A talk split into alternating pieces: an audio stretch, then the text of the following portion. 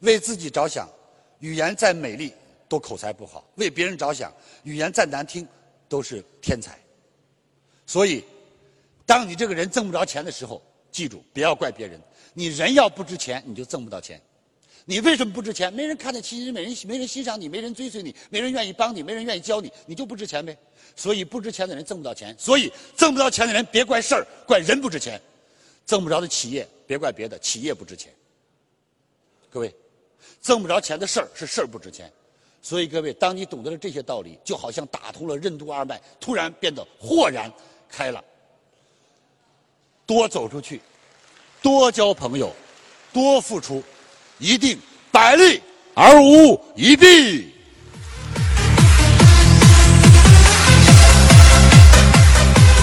所以，亲爱的朋友们，我想问问大家，今天有收获吗？有没有是你的事儿。好好的复习，好好的运用。各位，人的知识和财富成正比。知识就像一把钥匙，世界上没有打不开的锁，没有难打开的锁。你没有方法，这个锁自然就打不开。只要你找到方法，任何的锁都能打开，任何的问题都能迎刃而解。各位，是不是这样？所以，当你营销遇到了困难了，营销的学知还不到；当你交朋友遇到了困难了，交学交交朋友的学问还没有学到；当家庭经营不好的时候，同样没有学到经营家庭的智慧；当孩子教育不好的时候，不是孩子有逆反期，是你没有那个本事。再野的野马，驯马师也能乖乖的放上马鞍，驯服骑上。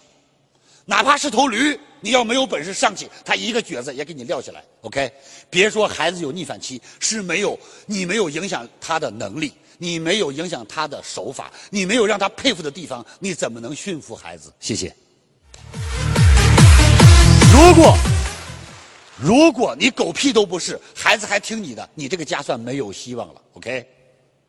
如果你今天一事无成，你就盼着孩子不听你的吧？只有不听你的，才能反祖啊。要听你的，往往是一代不如一代啊。孩子为什么不听你的？他对你的想法否认嘛。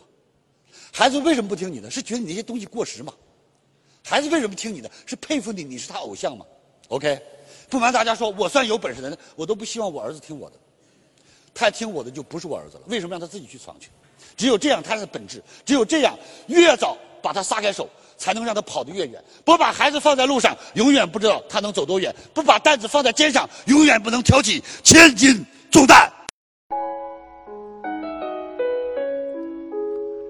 感恩您聆听本节目，请把本节目分享到您的朋友圈，让更多的朋友受益。分享后，您将获得由李强老师提供的李强三六五七天会员课程。请把本节目分享到您的朋友圈，让更多的朋友受益。